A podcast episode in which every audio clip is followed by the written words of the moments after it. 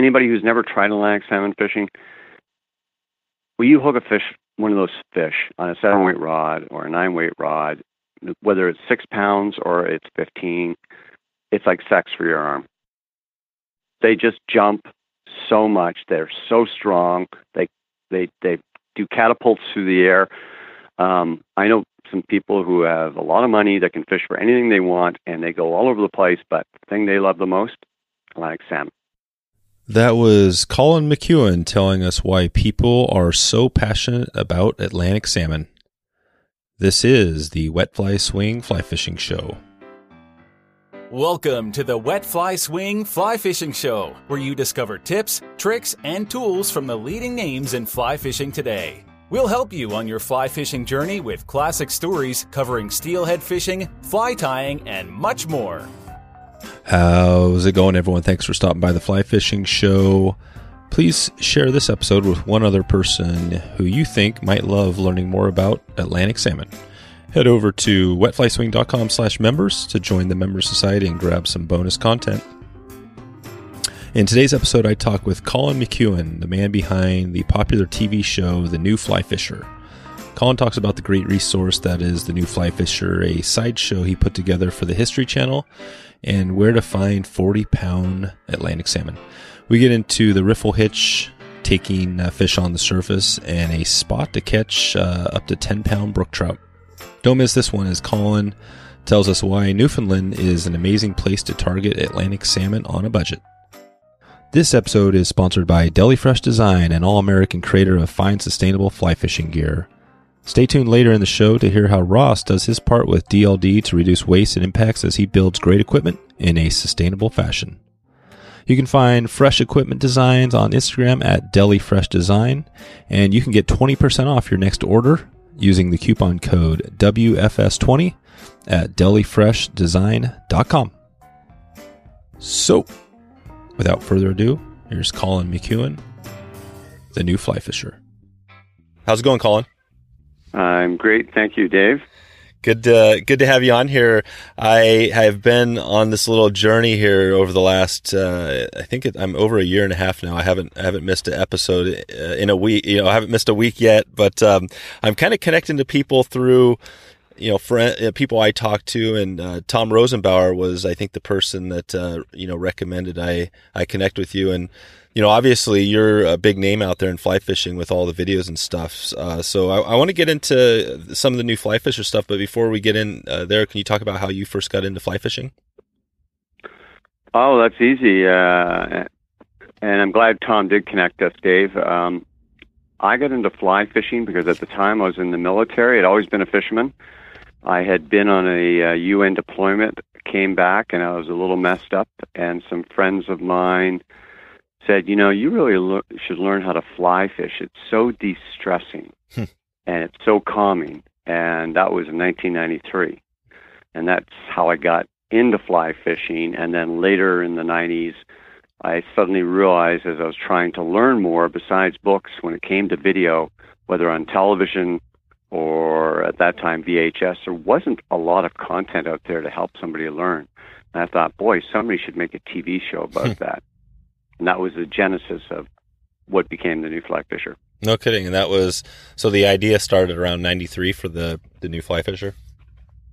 It started, and then you know I I made it a reality in 2000 uh, after I left the military. But yeah, it took a few years, and you know it's been 18, 19. This will be our 19th season that we're shooting right now. So, wow. But uh, yeah, it was a long journey and uh, a lot of bumps on the road, obviously, uh, in the television world, and then huh. all the changes that have migrated us to being on television and YouTube and all the other places. So, so it's been a big uh, learning curve. But yeah, it, the genesis of it was I wanted to de-stress. I always had enjoyed fishing. And some friends in the Navy got me into fly, trying fly fishing. And I got to tell you, the first time I went out in a small stream, and was casting a zug bug and catching little six to eight inch brook trout, I was hooked. Nice. Just totally hooked. Yep, yep, that's that's cool. Well, I want to I want to dig more into the uh, you know all the stuff you've done with the video. Um, but you mentioned so the military. Now, were you in? Uh, is this uh, you're you're up in Canada now? But was this the U.S. or was this the Canadian military? Where, what was that all about? That's that's a good question. Uh, yeah, I was in the Royal Canadian Navy, but um, I actually worked a lot with the U.S. and uh, Navy, the United States Navy, as well as the Royal Navy. So I had been uh, posted to Virginia, down in Norfolk, and I, you know, spent a lot of time in the UK. So I did 20 years in the military before I retired and, and started doing the fishing show. Oh, okay, okay. So yeah, 20 years. And what? I mean, when you I mean, I know the military is obviously, you know, an amazing thing for a lot of people. What did you, you know, what was the biggest thing you learned or that, that how to, how to help you in your life? Wow, it's a big subject because uh, the military is different for everybody. Well, uh, let's for, let's take it to maybe yeah, just but, to the fly fishing piece. How did it help you to, to do what you do now? It got me to travel to a lot of wonderful places, including Newfoundland uh, oh. where I would take shore leave and go and find local rivers to go fish. Wow. There you go. That's a perfect segue. You're you're good at this. I can I can tell you, you've you've done this before. That is the the Newfoundland is the uh, you know the topic I definitely want to dig in as well at this show and and talk about Atlantic salmon. I, you know, right now I'm in a, you know, what we're calling a you know a destination season. I'm trying to really hit on some of those places, and I had uh, somebody in our in our group that reached out and said, "Hey, you should do an episode on Atlantic salmon," you know, or and spe- specifically Newfoundland because he hasn't hadn't been up there before, and uh, so this is cool. We're going to serve this, uh, you know, one of our members. and I'm sure other people will get some uh, uh, some great value out of it, but. Um, so yeah, before we jump into all that, I, I want to stay on the, um, the the new fly fisher a little bit. So can you explain to somebody who never? I mean, it, it seems crazy hasn't seen it, but somebody who's never seen or heard of it, what what, what uh, they can expect? Um, so I'll go back to the premise of uh, the show and the name. So when I was trying to, when I first started the show, the whole idea was to do two things: profile destinations and couple it with learning and education, because that was the big problem I had. It seemed every TV show that was on, whether in the United States or Canada, that I was watching on TV, it was it always seemed to be flogging products or very little information. Just here I am on this river in you know Kamchatka or, or it could be in Labrador, catching whatever the species aren't that great, but there was you know they might show you the fly. But they never told you, well, I'm using a riffling hitch, and this is how you present the fly, and this is how you you know, you have you you raise a, a salmon and you need to shorten up and do this. There's nothing about technique, and uh, at the same time, on the spin fishing side of the world, the Linders were absolutely crushing it, in my opinion, with at that time In-Fisherman, and now they own Linders uh, Angling Edge. But mm. what I really loved about that show was the amount of detail they put in every episode that taught you whether it was about the lunar cycle, how tides work, where catfish were at different times of the season in a river. It didn't matter. And I thought somebody needs to take that, put it into a TV show, and make it a little bit Discovery TV like, where you really get into detail. And that is what we started creating in the early 2000s to where we are today, where honestly we, we spend so much time in the field shooting um, things that are related to the subject. So, I'll give you an example. We're doing a show about brook trout. We're up in northern Ontario. What people don't realize, yeah, we went there for five days to shoot that show, but we probably spent another 10 days in the field in other locations gathering content to be able to put into that hmm. show. So, by that wow. I mean shots of nymphs, shots of different types of mayflies on the surface, uh, shooting flies underwater, brook trout holding behind different types of structure, the stuff that really makes people love it. So, where we are today with the change of technologies, uh, like I said, we used to be on television, that was our primary thing. Thanks to YouTube, Amazon Prime Video, all these different places, we've got it virtually everywhere.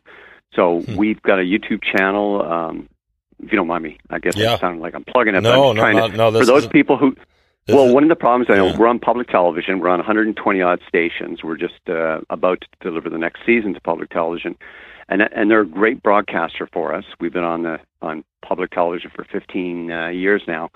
But the problem you get is that every station is independent, and every station plays the show at different times. Oh, yeah. So I remember for the first two or three years, and I was working with the Federation of Fly Fishers a lot, and they would be putting it out to their membership saying, "Hey, watch the new Fly Fisher." And people be hey, I live in Pittsburgh. When's your show on? I have no idea. I mean, it's so hard to track it. So that was one of the problems. Yeah. And we're on the World Fishing Network. We're on the Sportsman's Channel uh, here in Canada. But what we found was YouTube, which we really got serious about two years ago, um, and we created a, a dedicated channel. Um, that has really taken off. In fact, we're getting a million views every two months right now and growing. So I think we're at eight and a half million in two years. No kidding.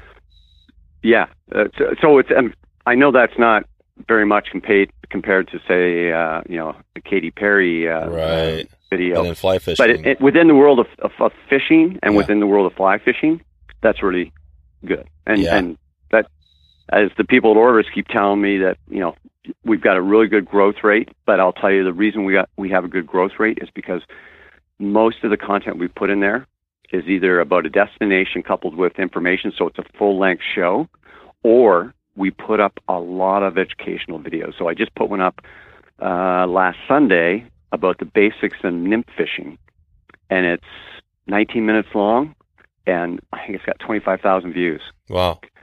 which again sounds small, but I guarantee you, in a year from now, that'll be over 100,000 views. Hmm. That's the rate we go. But it's got lots of information, and that's what people were yearning for. Was how do I do this? How do I do that? Or for Atlantic salmon fishing, how do I do a riffling hitch to swing a fly on the surface instead Yeah. of below the surface? You've got that covered. So Little things like that. so if somebody was to go on your channel um, and figure out how to do that or just the basics of Atlantic salmon fishing, could they find that information right now? They can. So we, if you go into the playlist, we have an actual playlist dedicated to Atlantic salmon. Perfect. Perfect. Yeah, that's this is the I mean that's why this yeah, this is like you said, you know, plugging your stuff. I mean, I don't consider it plugging when it's just you're providing, you know, value and resources for people listening. It sounds like, you know, obviously you got some good stuff. I mean, you know, I can already tell this conversation is starting off um, you know, is going to be good because, you know, as you talk, 10 things come up, 10 questions come up to me because, you know, you've obviously got so much stuff going on. I mean, things like work life balance, um, you know, is kind of a big one. You mentioned, you know, 10 days out there plus the, the video. How do you, how do you balance the, um, I mean, I, know that's a struggle for me and a lot of people. How do you balance the traveling? I'm not sure if you have a family and stuff like that, but, but how do you do it all? Um, I quickly discovered. So when I first started the show, I did 13 episodes. When I moved to public television, the first thing they told me, you need to do 26. And the reason why you have to do 26, uh, the, for anybody that understands broadcasting, that, uh, that, that I'll explain. it. 26 shows is kind of like why dramas do 26 shows, because then they can strip it into a time slot and just play it once, then repeat. So public television loves that, that they can put it in for 26, and same with the World Fishing Network. Put it in and then repeat. Well, now what So- is the? Can you explain it again? What is the twenty six? How, how does that work? What, what's the? Well, we do 26 episodes, Okay. so that's 26 weeks, and then they play that 26 weeks, and then they repeat. it. oh, so you get you get two in a year. You get twice the. Th- Yeah, we get two two plays in the year. So Ah. WFN's doing that right now with the current season, and I think they come to the end of it in June, and then they flip it and they play it again That's until so- January. That's so amazing because I didn't even realize that when I started my show. I've got I'm getting on 80 episodes and I started breaking it up into seasons. My first season was pretty much all steelhead. And somewhere along the line, just as I got close to 30, it just felt like it was time to break. And I've Yep. stuck around that 30 and that was just naturally, it just came to me. And it's, that's funny you say that because now I look at episodes from last year that I did and they're about the right timing. It's, that's pretty funny. So there, there is a rhythm to these things, and I will say uh, to answer your question, I've kind of gone about a roundabout Yeah. way. When I went to 26, I couldn't do it. I could not do it. I had a young family, and I was doing other productions uh, at the same time. I couldn't do it all. So I started to bring on other hosts to help me produce the show and, and be on camera because I couldn't be away, and especially Yeah. with the time. Um, Gotcha. I know there's some fishing shows that go to a place and, and, and spend two days there and call it a day. Yep. We don't do that. Our average shoot is five to seven days per episode. So if you do the math on it, that means we research, go in the field, shoot, edit, and upload and out, output a show every two weeks. Wow. and you already know seven days of that two weeks is in the field. Wow, that's pretty. Uh, that's pretty awesome. What you mentioned the um, other productions. What what was what, what you had other stuff going on? Well, what happened was uh, here in Canada, uh, we have the Outdoor Life Network, just like in the United States, and I got to know the head of the uh, of the network there, and, and she asked me one day if, if I knew much about the military because she had heard I was in the military, and she started talking to me about what was working on the network. And at that time, uh, Outdoor Life Network was doing a series called Best Ranger in Fort Benning, and it was getting huge numbers. And she asked me, "Do you know anything about competitions like that?" And I said, "Yes, I do." And she said, "Give me a proposal." I started making a series called Truth Duty Valor, which was immensely popular in Canada. Hmm. And then it was so popular that I ended up making it for the History Channel in the United Wow. States called Combat Forces. I Uh, did two seasons of that. Nice. Jeez. So that I was doing that and doing the fishing show. Huh. So what's your if you go back to your background in uh, video production, uh, do you have a pretty extensive background or is this something you just kind of taught yourself as you went? I took a course when I was in the military at college part time, and that's all I had. I have no background. I had a lot of learning to do. Probably the same you've done, Dave, with Mm-hmm. Yep. you know about podcasts. oh yeah. and- I have some videos and the rhythm too. of this business and how to do it and what interests people. And so I went through all that pain, and I can tell you right now, I'm still learning. I'm Yeah. still learning, especially because, you know, when I moved to YouTube, I told you I did it basically two years ago. We've had the channel since 2010, but I wasn't doing it right, and I wasn't putting up the right content. Yep. And two years ago, somebody who runs a food channel, who's got over a million subscribers, he's the daughter of a friend of mine, and she sat me down and said, I'm going to teach you why you need to be here and what, and what you need to do. I was flabbergasted. yeah. What I'd been wasting my time. So yeah, there's always a learning curve. That's actually what I like about this business. Every time I think I've got something figured out, there's something new. What But- um can you tell me a little more about the uh you know maybe take me to that conversation you had with with her and talk about you know what what she told you how how she helped you to get your YouTube channel at the right place? Well, um, there's there's a lot of aspects of that. So, for all the people out there who have YouTube channels or are thinking about starting YouTube channels, I mean, first thing I would tell you, take the creator, the YouTube Creator Academy course. Um, that was the first thing. Second thing, she told me to make playlists that people would be interested in based on my content. Um, she also told me a very interesting thing about how you have to have a clean look, obviously for the the the homepage, but you need to um, realize that with the subscribers, it takes time, Yeah. and the tipping point is hundred thousand subscribers. I'm not there yet. wow. we're at what do you mean? Fifty six thousand in two tip- years. what does tipping point mean? Well, tipping point by that, what happens is that 100,000 subscribers, the algorithm of YouTube is such that, um, and, and I should, uh, I'll go, I'll tell you something else about this in a second, but the algorithm of YouTube suddenly realizes that you've got a very large, uh, a large base or subscription, and you suddenly get put on the suggested list on the right hand column. So there's different ways you can try to get in there, but the more, basically, the more um, subscribers you get, the more people coming to your channel, the more you get recommended by YouTube and its built-in algorithm. Oh, yeah. That's how you succeed. And she told me her channel really took off once she got to 100,000. She And- said I went from 100,000 to 500,000 in a year, Wow. and she's at 1.7 million right now. So for a lot of people, you know, I mean, you know, myself included, that seems like such a, you know, that that seems like uh, when people talk about billions of dollars or trillions of dollars, you know, it's it's so far out there. I mean, there's a lot of people, and I've heard some people that talked about when they broke a thousand or two thousand or something, you know, you started to pick up some steam. But I mean, what would you say for that that person that maybe only has 500 subscribers and maybe don't have the the you know what it takes to get to 50 you know a 100,000 I mean is there do you do the same sorts of things is you know or is there a different strategy it depends upon what you're trying to do. If you're trying to make it that it's your income, that's that's a whole different ball game. I mean, there's the illusion that people have that you need to have uh, a lot of high technology equipment to do the videography, etc. There, that's not true. There's YouTubers that are using an iPhone yeah and they have a million subscribers. It's about content, and that's Yeah. what I like about YouTube. Content is king. Storytelling's king. There's, as we know, there's lots of garbage in YouTube, but there's also a lot of good content. I'm a huge car guy, so if I want to learn about the latest Porsche 911, or I want to know how to fix an old Porsche 911, like a 996 Turbo, and there's a problem, it's all in there, Yeah. and that's what's really cool. So people, what they do is they find a niche that they really love and they develop it. And as long as you go in with the notion that it's going to take you time to build your subscribers, is going to take you time, and you got to, you know, like I said, that learning curve. And I'm still learning. I'm taking courses. I'm going to be going to the YouTube. Um, Hmm.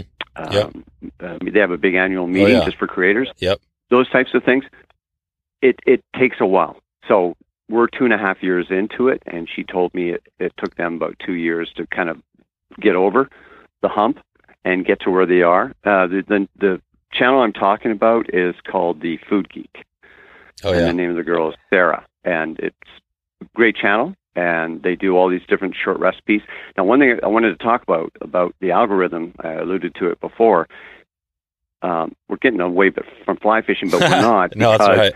no, and this is this is important. One of the things that that why our channel is being found is that uh, a few years ago, it'd be just about two years ago, YouTube changed their algorithm to recognize and reward content producers who made video that was over 10 minutes. Hmm. The reason they did that, we all remember the days when YouTube was fairly new, the talking dog and all the other things. Well, that was all great, and that's when they were making like everyone was telling me, "Oh, if you go on YouTube, make your videos two minutes or less." And I was doing that kind of thing. Yep. But then Facebook came along and absolutely crushed it, and stole all that business away from YouTube.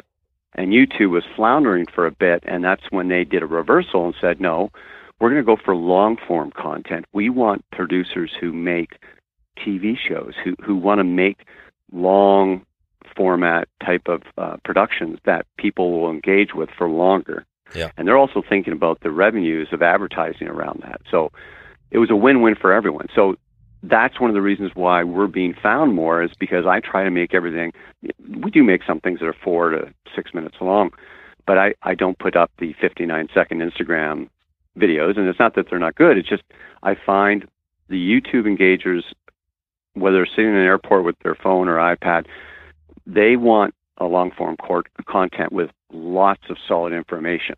Yeah. Wherein on Facebook, they want the short and sweet. That's On. Instagram, obviously, you don't have a choice. so we focus. I mean, we're on Instagram. I'm still learning about that, but really, I'm putting all my energy into YouTube because to me, it's the new broadcaster. Yeah. And what I like about it, it's 24 seven. I can have somebody in England that can look at something about Atlantic salmon fishing, and they want to go to Newfoundland and they want to learn about places and things and what do you need to do.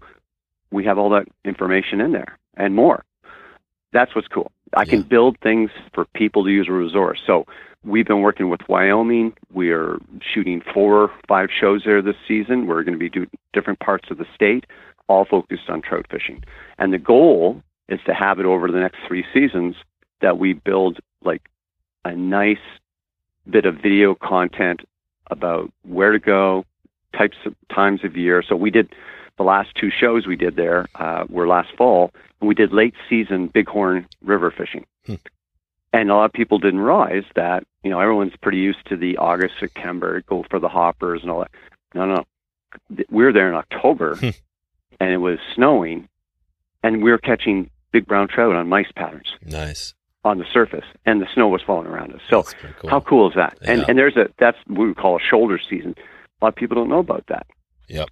So and we're going to do the regular stuff. So I guess the thing is what I like about YouTube, and like I said, the way they're rewarding us and why we're having such good growth is because we're building long form content with lots of information, lots of engagement, and it seems to be extrapolating. Yeah. Yeah, no, it all makes sense. I just think about my own example and I think it's kind of similar, you know, whatever you're, you know, creating, you know, thinking about your your listener and and you know what they need is probably the, you know, the best route to go. And who knows, I mean YouTube might uh might go back to the the short form, you know, eventually and say, "Hey, we want to Oh, as that change. I mean, you know, I've I've followed a little bit on the the Google. You know how quick that changes from you know the algorithms. So I think that's always the the struggle. You don't want to get involved in that. But yeah, no, I mean you're obviously providing.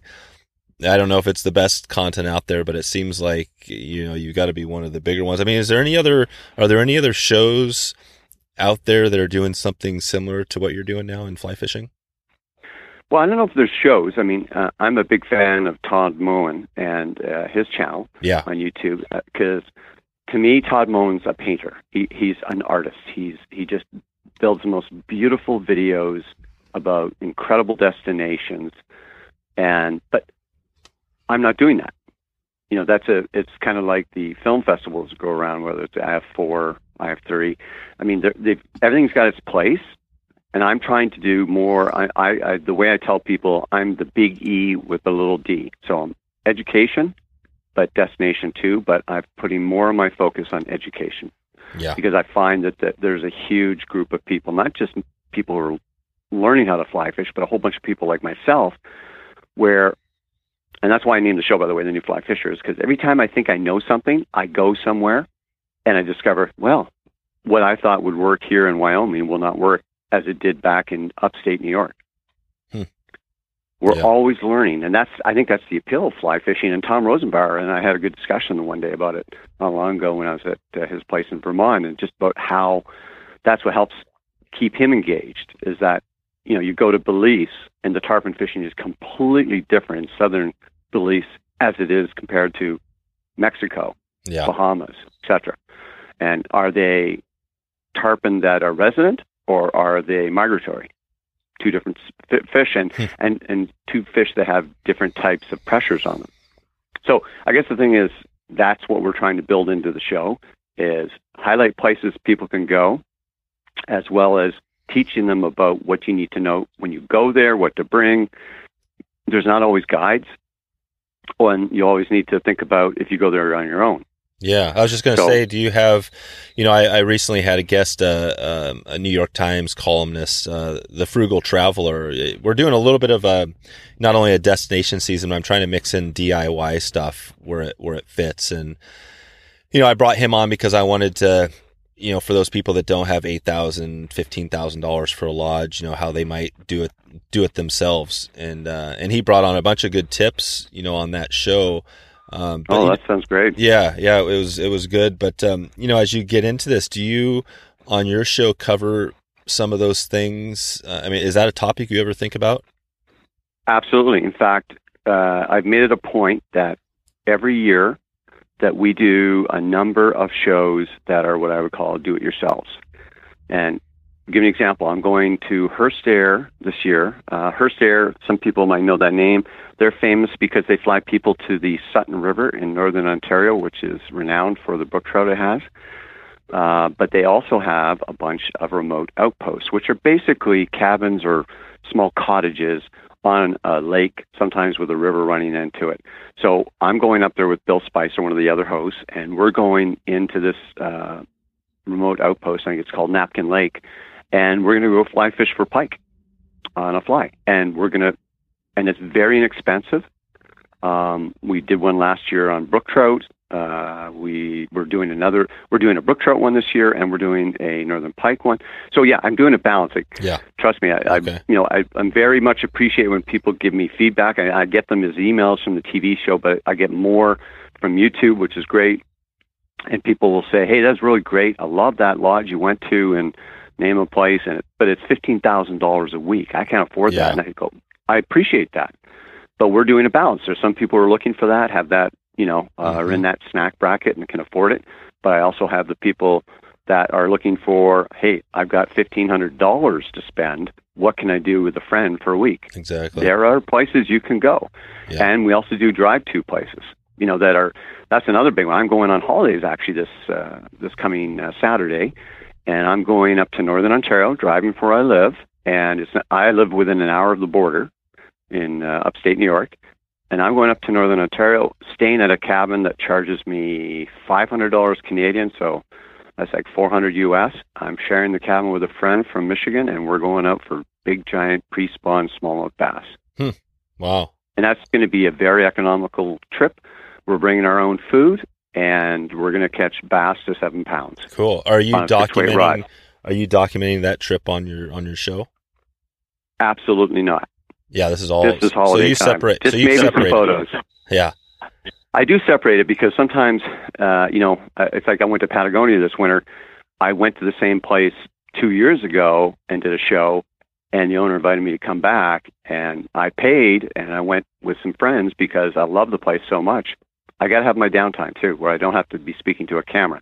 Yeah. And at all our hosts, I, I encourage all of them to do that. And I actually try to get them out on trips because it's important for us to have, like, when you're when people would always think, oh yeah, you're getting to go to these great places and it's not work. It is actually a lot of work because you don't see. I mean, everyone says, oh yeah, the pressure to catch fish. No, we're doing a lot of other stuff. Mhm. All that content I was talking about, like we're sitting there with the cameraman putting GoPro sevens down in the water, and we're getting aerial shots of this, and we're doing, it's a lot of work. And there's a lot of times you that the cameraman's telling you, hey, don't fish.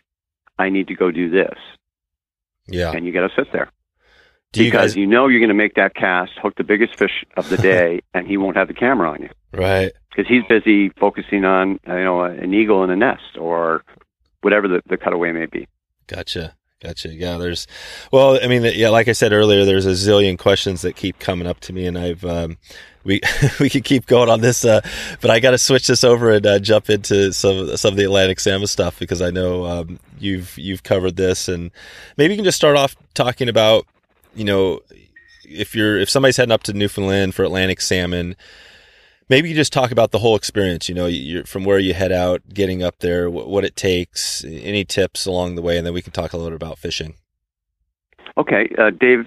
Before I do that, uh, do you mind if I just talk in general about Atlantic salmon, where they are, Oh yeah, and that'd be awesome. um, just to help people because I know you've probably got a lot of listeners in the West as well as down south, and and they may not have tried Atlantic salmon. Yep. They're kind of like steelhead in BC and Oregon and places like that. They're very distinct species, and they're they're only in certain areas. Kind of like going for redfish in Louisiana, are very different than the redfish in in the Carolinas, I, right? I gotta, hey, I gotta call. I got one question for you before you get on that. Um, yeah, is it is it Newfoundland or is it New Newfoundland? Newfoundland. It's just Newfoundland. You pronounce it Newfoundland. Newfoundland. Okay, so I, I got it right. Yeah, So, so just Yeah. for a heads up, because I know there's some Oregonians out there that might uh, that might call you out on this. It's uh, it's Oregon. It's Oregon. Oregon.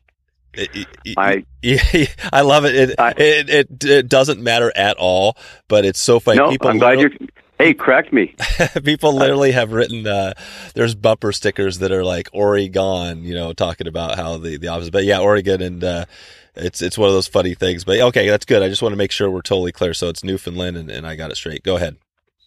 Okay, so uh, I've been a fervent Atlantic salmon angler since I got into fly fishing because I, was at the time I was posted to Halifax in Nova Scotia, and after I got into doing the brook trout thing, then my same friend said, "Well, you've got to come up to Cape Breton with us, which is the northern part of Nova Scotia, and try Atlantic salmon." And of course, that really bad thing happened, Dave, which is I went out the first time and I hooked about a 12 pound Atlantic salmon, and wow. I Which was is a after that. which is a small, uh, kind of a small uh, Atlantic salmon, right? Well, I would say that's a good. It depends where you are, but Okay. for that river, it was small. That's Margaree River where I was. 'Cause I Uh, heard you're right. somebody- It can be 25 pounds. Okay, yeah, I was listening to a, a show or somebody talking about how, you know, I'm not sure where they were. Actually, I think they were over in uh, in uh, out of Europe or whatever. But it was, you know, they were saying, you know, if you got something under 20 pounds, you know, people, the guides were like, ah, that's nothing. You know, they're going for like 40 pounders. That that would be Norway. Yeah, okay. Norway's Norway. got some very large fish, but but that's kind of like the uh, there's some rivers in Quebec and in New Brunswick. The Restigouche is one that comes to mind right now, which is a great river. But those are places where you're not fishing for numbers; you're fishing for size. Yeah. They don't have a lot of fish, but when they when you hook one, they're 25 or 30 pounders. Yeah, They're wow. big, big And, fish. and, and 12 so pounds that's is something amazing. important to note here. Yeah. Well, that's an important thing to know is that a lot of rivers have different um, strains of Atlantic salmon. Some are known for like numbers of fish, and but they're going to be smaller. They're going to be six pounds to 12 pounds, but you're going to get a lot of opportunity. Where in other places they've got larger fish, but less opportunity. Yeah, I, I think That for my sense. first trip, for my first trip, uh, and I haven't gone for them yet, but I think the uh, the six to twelve pounders, I'd be totally happy with catching more of those, and, and, then maybe as I got into it, maybe going for the the trophy stuff. But is that now? If we're talking the, the rivers where we're heading up to Newfoundland, what what do they have up there? They have everything. They have a, a, a multitude of different sizes and uh, different types of fishing. Some are pub- uh, very uh, public access, and some are more difficult to get to. It depends part, which part of Newfoundland. Now, very important geography-wise to make the distinction that Newfoundland is the island, and to the west of Newfoundland, attached to Quebec, is Labrador. Labrador and Newfoundland are the same province. Like I know right. People who are from Labrador would freak about this, but they are the same government. Huh. But Labrador, what's the geography? It's, it's almost the size of Alaska, and it has wow. 30,000 people living in it. Jeez, is it that big? That's amazing. Yes, and it's there's more bears than there's people. Wow. In Labrador, so it's a really it in my mind, and I've been all over uh, North America, and I've been through a lot parts of Alaska. It is the last. It is the last frontier. I know everyone says Alaska, but I'm sorry, I've been up there. There's a lot yeah. of people on those rivers. You go, you fly into Labrador, you don't see anybody. No kidding. Yeah, and remember, there's two, ta- there's three towns or cities, not even cities, but towns in Labrador: uh, Goose Bay, Labrador City, and Nain in the north. And between them, they've got twenty thousand, over twenty thousand of that thirty thousand. So everyone, if you go out in the wilderness, there's only one road through Labrador, by the way. Yeah. One. You have to fly everywhere. So that's pretty cool. Hmm. That's also why you catch seven, eight, nine, ten pound brook trout there, which is Oh. why it's on everyone's bucket list, right? Yep. But for Atlantic salmon, they have really good Atlantic salmon runs up and down the coast. Where in Newfoundland, Newfoundland has a good population. It has, I think it's about 600,000 people that live on the island. But there's lots of rivers, lots of different fishing opportunities, and it's a very, a, lo- much better access Hmm. and a very different price point. Um, an important thing uh, That's to right. distinguish. Labrador is pretty expensive. Well, it, it is, and that's why I want to.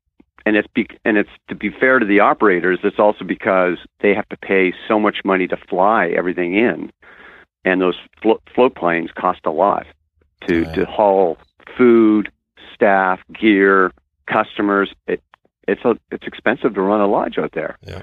Um, so just going back to it, we were going to start it. So if you're looking for Atlantic salmon, um, it really starts in New Brunswick. I know they have a little bit in Maine, but not really. So it's New Brunswick. You've got Quebec.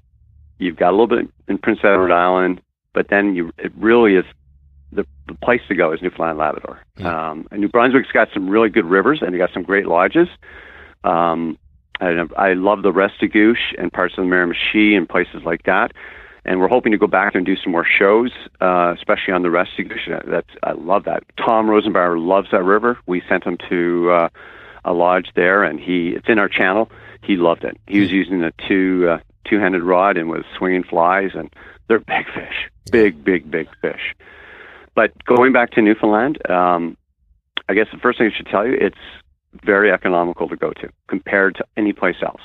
It, it's you know your average price is going to be thirty five hundred, and at the top end would be forty five hundred dollars Mhm. Canadian Hmm. for a week with a guide. Cool.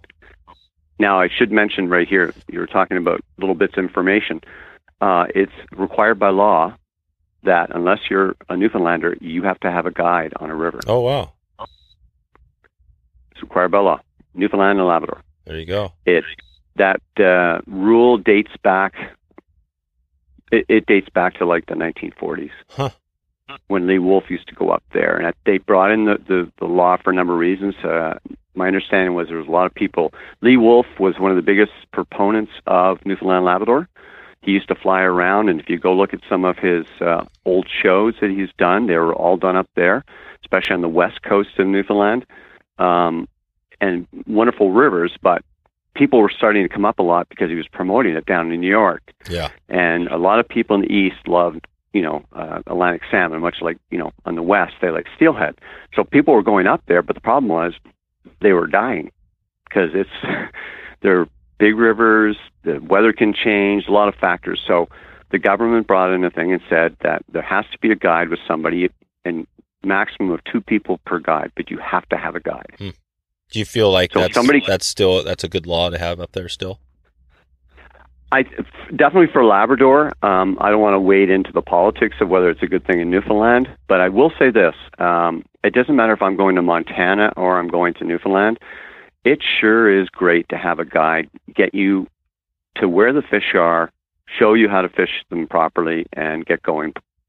Get into fish right away, as opposed to you know Yeah. uh, possibly being frustrated two days in and not realizing you're fishing improperly or not even fishing to where the fish are holding. right. Well, these wait- are these are big rivers, some of them. and a, a way you might make i'm not sure yeah we don't have to get into all the politics there but one way you might make it better i'm just thinking you know that well again i don't know the trip you're going to explain it right now but um but maybe you have to get a guide for your first day or week or you know couple days and then you can go without once you learn the once you learn the beat and stuff like that but i'm sure there's there's good reasons behind it but um okay so so you have to have a guide so if, you, if you're heading up there you have to get you, but you don't necessarily have to go to a lodge do people go up there and just get Nope. a guide and, and kind of do that route Absolutely, yeah, absolutely. So, uh, especially on the west coast of Newfoundland, uh, and that's the area from Stephenville all the way up to Corner Brook and all the way to St. Anthony's in the very tip. So, uh, yes, in fact, if you you know you were to contact the local chamber of commerce in some of these small towns, they'll be able to hook you up with a guide.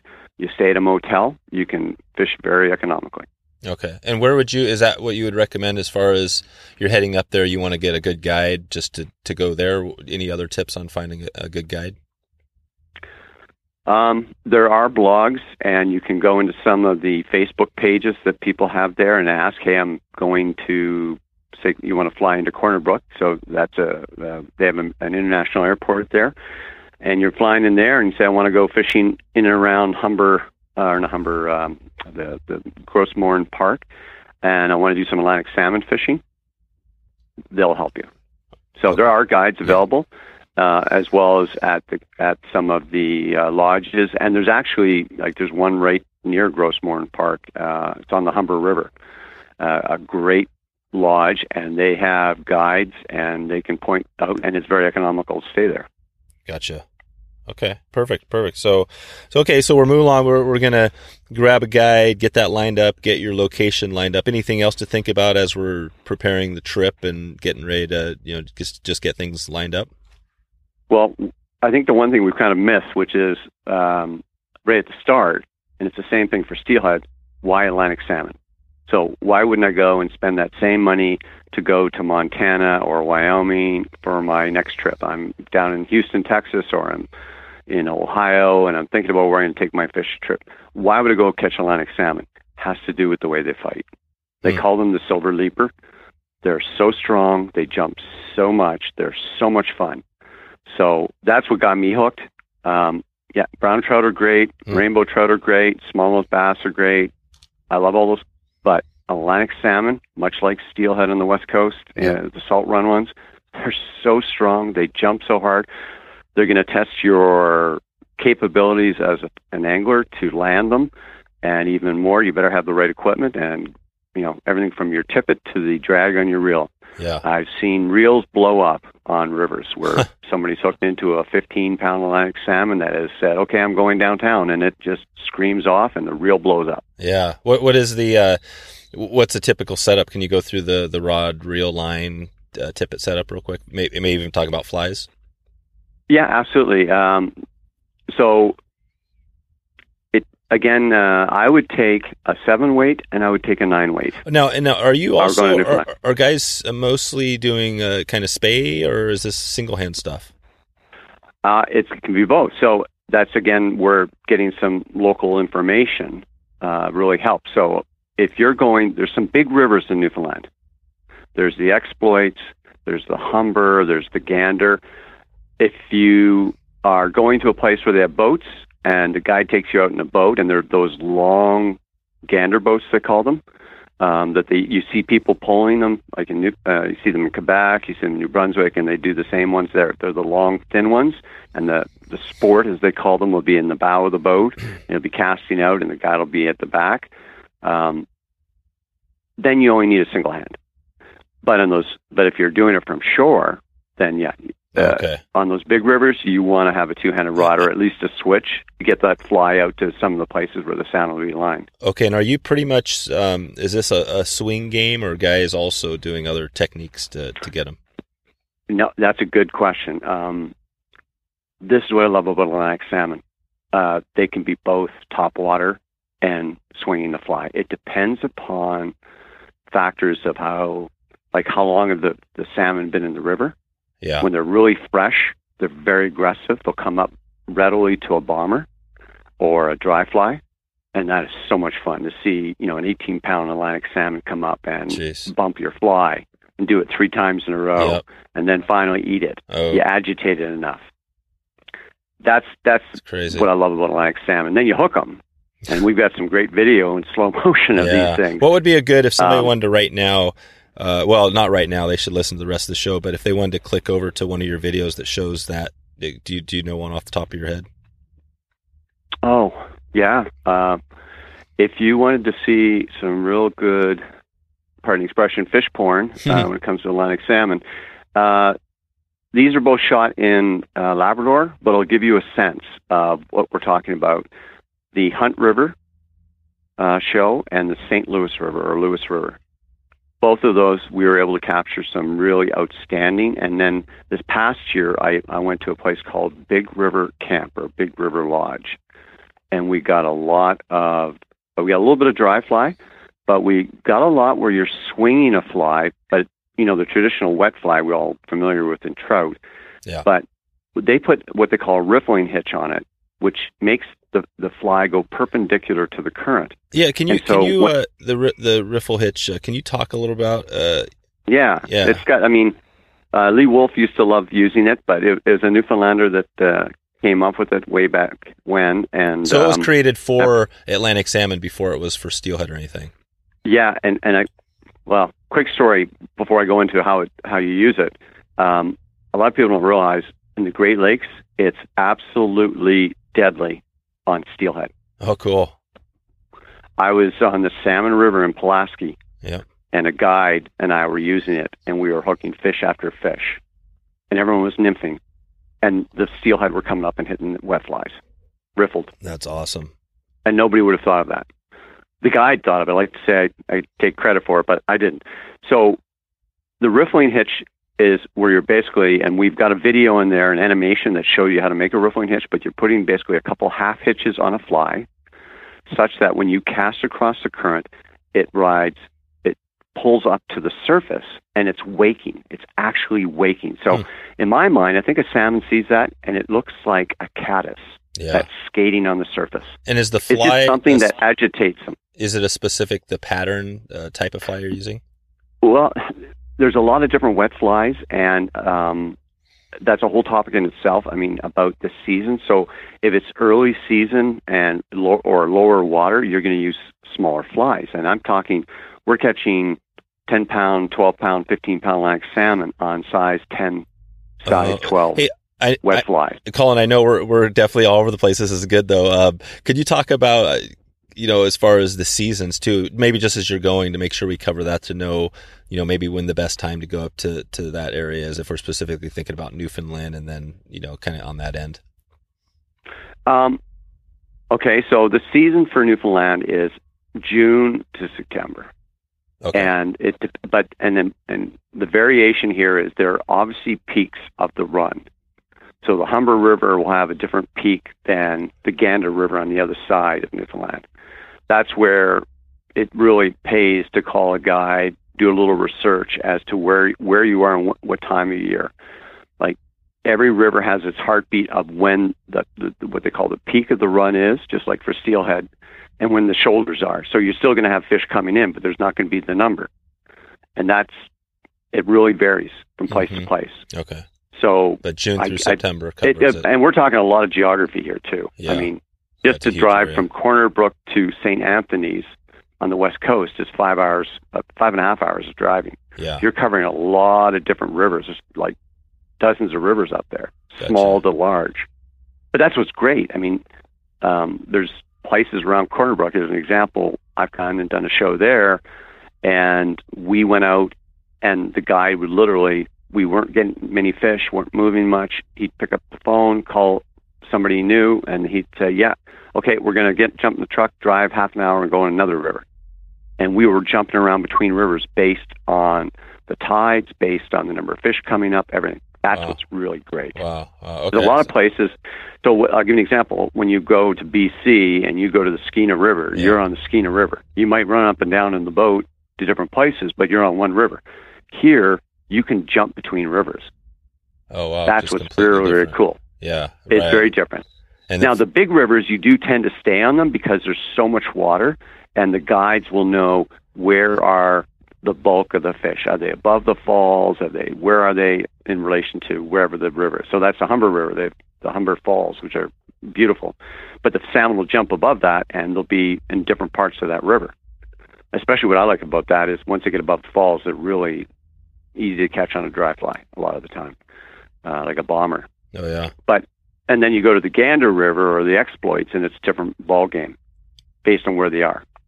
Okay. And uh, I'm not trying to make this sound overly complicated, No, but it's like anything. not it, at all. It's kind of like my going to Montana, and early season is very different than going in September when I'm throwing hoppers with the dropper or two hoppers. You know, it, it they're different. You have to adapt based on the water levels, how long the fish have been in the river, because you know these fish have come in from the ocean, and they generally go back after spawning. So you know, the, it depends how long they're in the river, and and then where they are in the river that's right. as to what your techniques are going to be. That's right. But That's Yeah. where a guide really helps you to get, you know, conversant with what's the current conditions right away. This episode is sponsored by Deli Fresh Design, a company that makes sustainable fly fishing gear in the heart of Denver, Colorado. Deli Fresh blends old waders and recycled sailcloth with Cordura canvas to make rugged, river tested gear such as fly wallets, sling packs, and my favorite, beer koozies. I had a great chat with Ross at Deli Fresh as I was blown away by his dedication to fly fishing and conservation. Here's a short clip of how Ross reduces waste with his personal actions and as a responsible company. but as a company, I'm trying to reduce my impact uh, by riding a bike or taking uh, the bus or shared uh, shared cars, stuff like that, on uh, for commuting. And then you know, yeah, when I go fishing, I, I'll get in a car, but I, I try to go with other people and. And so I think there's things that as consumers that we can do on a daily basis. My own mentality of doing those things on a daily basis, like driving or riding a bike, uh, and then trying to see what uh, what materials I can use that reduce waste, or what I'm trying to do as a person and as a company. Pretty good stuff, right? Let's support a great company doing business the right way. All of DFD's gear will help you spend more time casting and less time juggling your stuff. To see these great products, go follow them on Instagram where you can see their latest designs. Head over to delifreshdesign.com and use the coupon code WFS20 to get 20% off your next order. That's Deli Fresh Design and the coupon code WFS20. So if you are hitting the river, I guess you're maybe at one of the bigger rivers. You're going to have a spey rod, and what's the typical, just a normal uh, kind of what you uh, what you might use up here, a 13 foot rod or something like that. And and what is the line you're using there? Uh, well, first off, uh, it's floating lines only. Yep. So unlike you know, Oh, like that's with a by steelhead fishing, you can use law? tips. Yep. Now, I'm, there's going to be people listening to this saying, "No, that's not true." You can use a sink tip, but it is very much frowned upon because they just don't want people snagging fish. So it's considered sporting in Newfoundland and Labrador to only use a floating line with a leader. How people can get their fly down if they're worried about that is then they use bigger flies with what they call irons. So partridge hooks makes hook heavy shaft or heavy shank uh, hooks that will get down in the water column. I'm kind of simplifying what can be very well, and are these specific, also? but but but yeah. but yeah, it's generally floating lines. So on the bigger rivers, I would bring both, uh, like a switch rod or a spey, and I'd also bring a, a nine weight. You know, um, I I don't use a switch rod or a spey, and I've gone there lots and just used either a seven for the smaller fish, like that's the six pounders to twelve pounders. Uh, I use a seven, and for the bigger fish or where I've got to make longer casts or deal with wind, I use the nine. Okay. So and you said you you don't use a spey rod usually there. I don't personally. Uh, partially because I really suck at it right now. I'm still learning That's how to do it. I'm I'm learning on a switch rod, and I'm really enjoying it actually. And believe it or not, I'm doing most of my learning with smallmouth bass on a local river where I live, uh, swinging them. But I'm getting there. And, and if you go to some of the big rivers in Quebec or uh, you know, like I said, New Brunswick or, or other places, it really is a benefit to be able to do that because you can't reach with a two-handed rod some of those Yeah. spots where the Yeah, gotcha. sweet spots unless you've got a boat. So yeah, it's on my list of This things is- to do, but that's a great thing. I mean, it's just it's a variation of everything. So you if somebody were going there the first time and they hadn't talked to anybody, I'd say, yeah, take a seven weight, take a nine weight, and if you've Mhm. got a switch or a spey, bring it. Okay, and Put them all in the same tube and put them on the plane. And typically, as far as cat, well, I think first, uh, just on that point of, you know, the fact that, you know, you are the new fly fisher, you know, you have this amazing uh, program and show and, and you're just still learning spey, you know, is, it shows you how amazing it is for those people out there that are new to this. I know I have a lot of listeners in my audience that are, that are new to fly fishing and, and the fact that they could hear that from you, I think is pretty cool to realize that, like you said earlier, it's a lifelong learning process. So, and I, I'm, I'm with you too. Actually, I'm a terrible. I, I, I've I've used the spey rod many years, but I'm not a pro, and uh, it's still almost. It is a little embarrassing to me, you know, that I'm not the. I could cast a line with a single hand uh, eight weight. You know, I feel good about that, but my spey game is still, you know what I mean. It's a little bit like ah, I need to get more time in. So I, I'm with you, but um, but yeah, as far as the uh, well, let's see, where do you think we should go now as far as taking this to that that person that's heading up there for the first time? Well, I think the thing is about the flies. So there's a lot of different flies you can take. Uh, if there's one fly that I would always have in my fly box, there's two flies for wet flies. One is the uh, blue charm, and the other one is the silver tip. They seem to work everywhere. Another one would be the green highlander, thunder and lightning, and the Cosseboom. Okay. They're all excellent wet flies. In terms of top water, I love bombers and bugs. Um, I really, really like a brown bomber with an orange hackle. I don't know why, with a white calf tail and a white hackle at the front. Uh, will work, uh, but there's something about a brown, medium brown, not dark brown, but a medium brown to tan with an orange hackle. It works everywhere I've fished for Atlantic salmon. Yeah, it's natural. it's Um, buggy. Yeah, yeah. The What- green what- machine is very popular too. What's very, the very um, popular fly. what size and, and how sparsely are these things tied? Well, if you go, uh, obviously there's a lot on YouTube in terms of how to tie them. Um, in the like when you're the the wet flies, again low water, very sparse. If it's deeper water and higher water, then a little heavier fly, a little bit larger, and a little more dressing.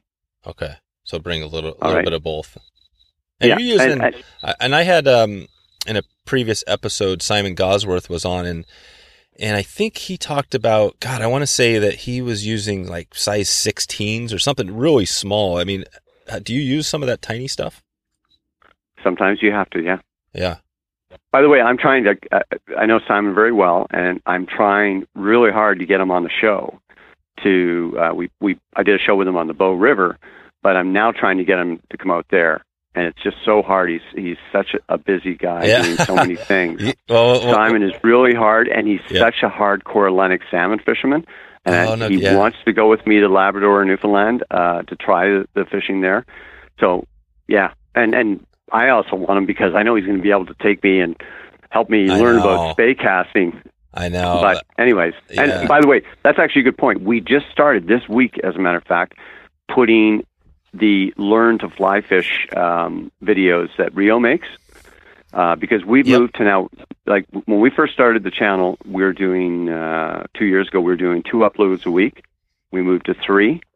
We're now at five. Wow. Five you have five So- videos per week. And you know, I noticed that because I'm on your stream. I've been on your stream for quite a while and and uh, you guys pop up. Yeah, you pop up more than pretty much most uh, most anybody else. So five, that that's a lot.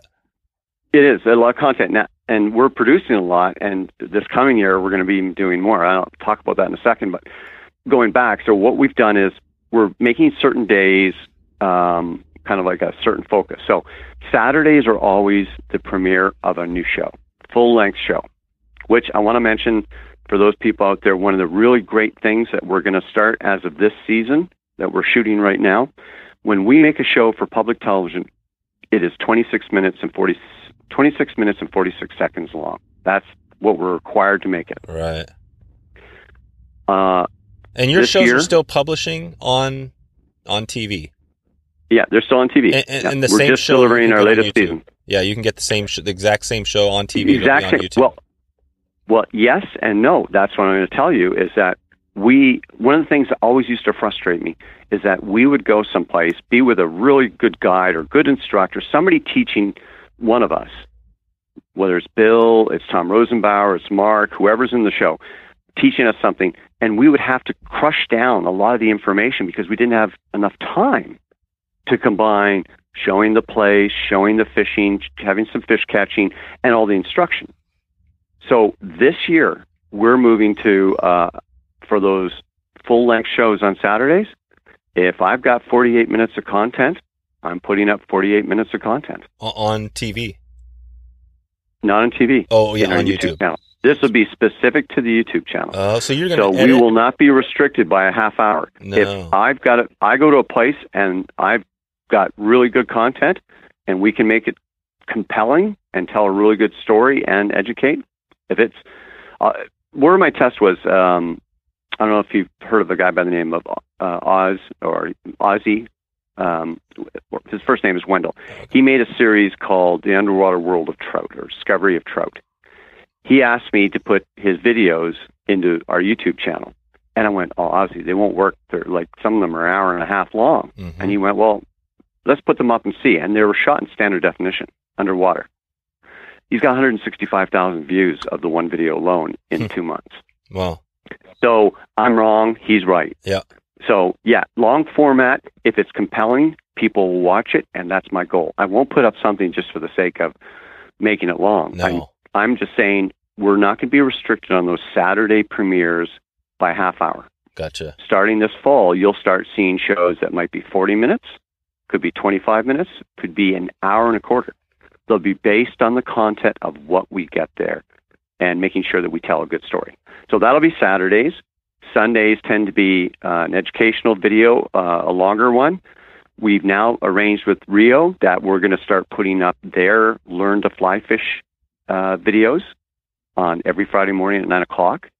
Uh, we already are working with Orvis, and they're helping us. I work with Pete Kutzer, and we're doing his casting videos because Pete is just so good at instructing. And Rio's going to have some of those too, How but the that, real ones. Are, yeah, how does that Go work ahead. when you um you know, for I guess these are partnerships. I mean, how does that work when you um, you know, you build this? Is this just a strictly a providing more value for the listeners, or is there some sort of a like a, a monetary business piece here where you're working together? I'm just curious to you know because these are you're you're some of the biggest biggest uh, people and names in fly fishing. I, I'm curious to how that all works.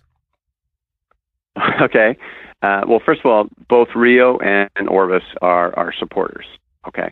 Uh, so obviously there's a direct relationship, but I'm also very open. I'm working with, say, the Jensens, Dave and Amelia Jensen, and uh, we're doing a lot of collaborations. Uh, and, and just, I'll put that out there. Anybody listening that has a fly fishing channel, I'm all one of the things I've learned that works very well on YouTube is collaborations, and Yeah. I think this is it. It behooves like my being on your show, and I'd love to have you, Dave, come and join me and Yeah. go fishing somewhere for sure. if I can help promote your podcast, why wouldn't I? Because that's going to help that many more people learn about fly fishing and all the different topics you do.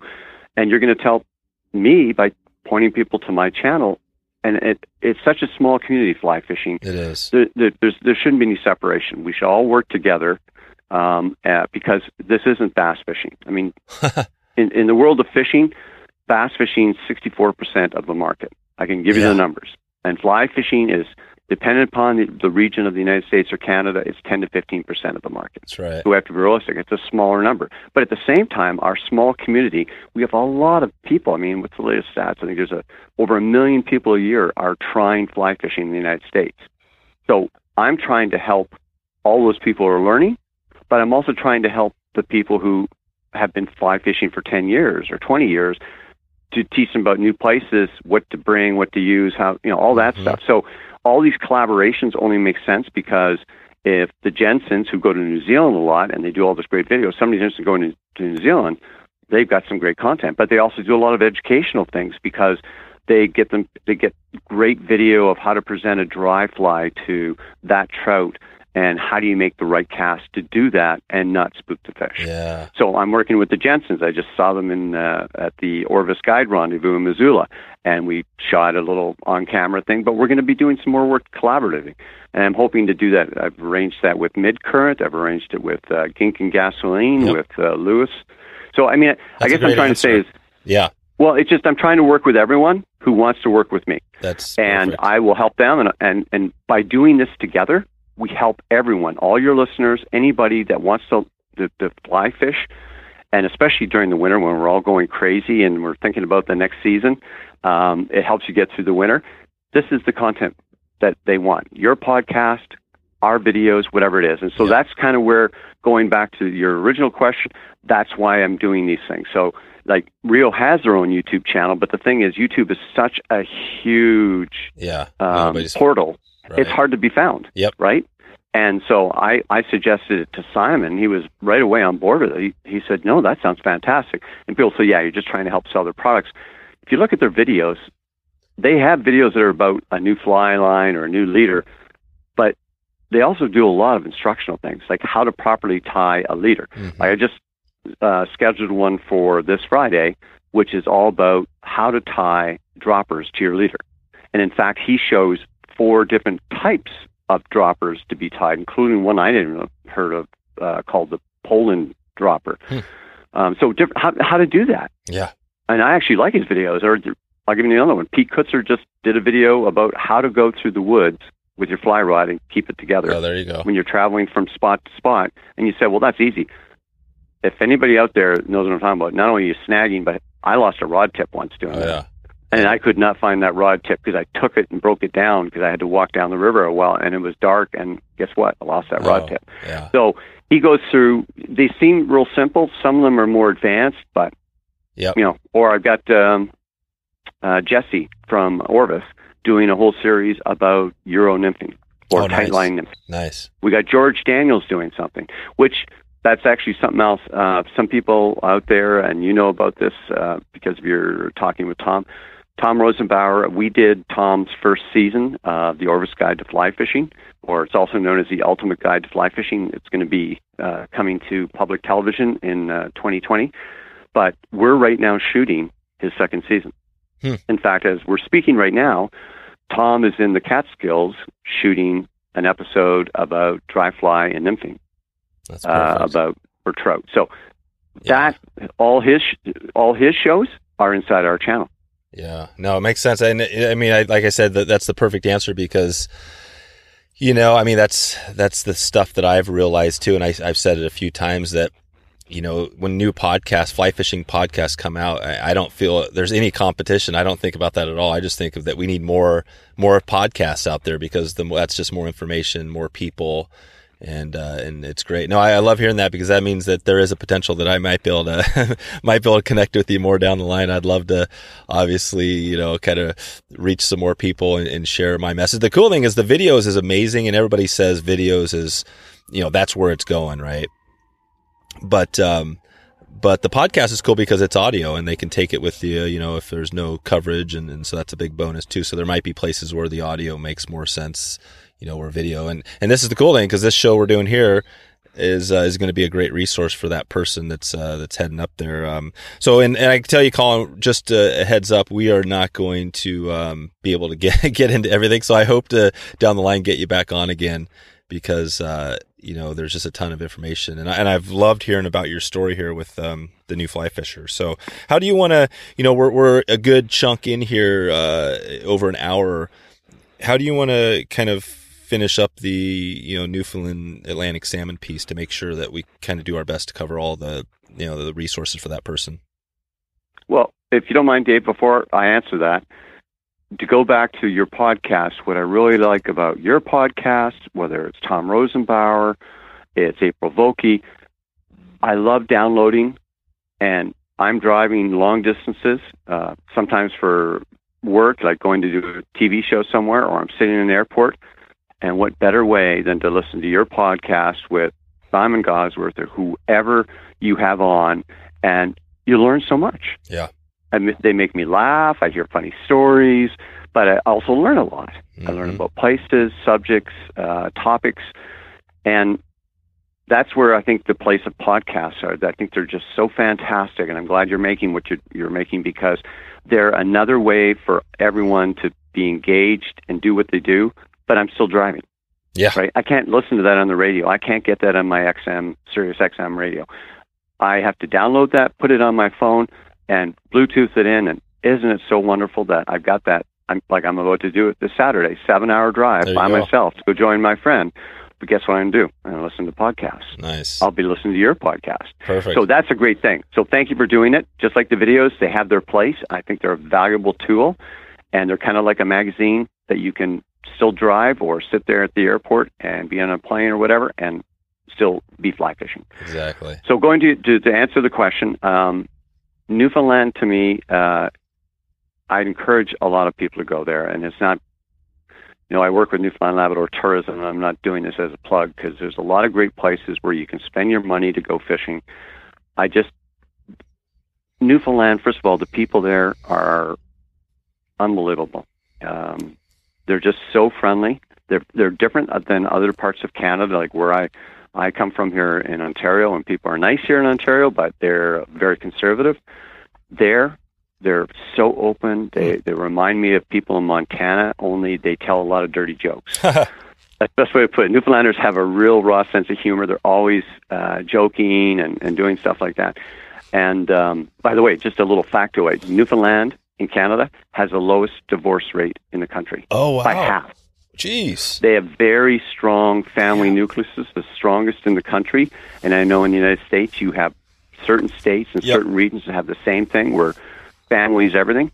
Newfoundlanders, that's what it's all about. And you see that transcend down to the river with the people that take you out on the river. And they just, they're very personable. Um, sometimes we call it Newfoundlandese. They've got a very uh, heavy accent um, sort of like going up with somebody in Scotland or going to Australia. They have an accent, and and and you have to ask them. Like they don't call it. We would call it a current. They call it a tide, even though it's in a river. Yeah. Same thing. Oh uh, right. a right. set of a, a set of rocks, you know, which we would call rapids. They would call it a rattle. So that's the fun part. You let- get to discover some new language and stuff like that. But the biggest thing is the people there and the fishing and how pristine the waters are and the whole experience there. It's just absolutely wonderful. And Right. Right. Right. I so, can't- Yeah. It, it's just a great experience and it's very reasonable cost. Uh, Labrador is more expensive, and I'm not saying it's not a great place. I love Labrador, absolutely love it. It's, it's even more pristine than Newfoundland, but it's it costs more because of the variation of bringing in uh, planes and getting things in. So it costs more. But then again, you're going to go on a river and never see anybody. Newfoundland, there's a chance you'll see other anglers, but there's not that many anglers, not compared to you know like other places in the United States or yeah. Canada No, it's not. or yeah. say or even Alaska. And um, it's just a, a very cost-effective way of going and having a great experience. Yeah. Yeah, that's awesome. Okay. So, well, let's just take it quickly to so we talked a little bit about rods. We have you know, I've got a 9 9 foot 9 weight. I got my rod. I got my leader. I'm assuming you're doing pretty like what is your tippet? Uh, How big are you doing on your and how, what length is your leader? Okay, good question. Um, first of all, if you're fishing in rivers, uh, Newfoundlanders do not use tapered leaders. Yep. At all. Perfect. They use a straight piece of leader. They typically will use a 9 to 12 foot piece of straight mono, 10 to 12 pound. Then- Perfect. I mean that that's and, and the reason for that is just because what it it uh it sinks a little bit better or, or why the why the straight? Um, there's a number of reasons. First of all, they don't like any knots in the, the leaders because that it affects the performance of the fly in the current Hmm. because they, they cause micro drag. Oh yeah. Uh, the tapered leaders they don't like because uh, you'll have more breakoffs with them.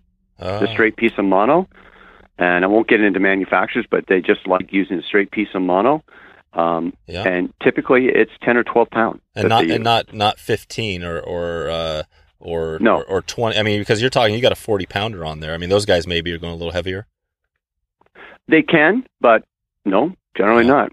Okay, all right. So so That's basically, all part of the sport. yeah. No, and just so you know, like I, I'll go to a place and you know we'll have a good day, and I'll hook into ten or ten fish, of which I'll land three.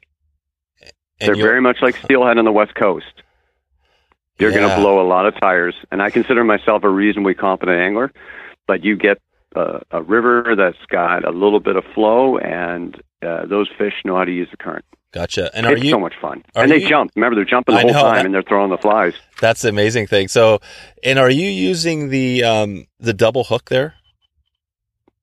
No, in fact, I will put in a plug about that. Please don't use double hooks.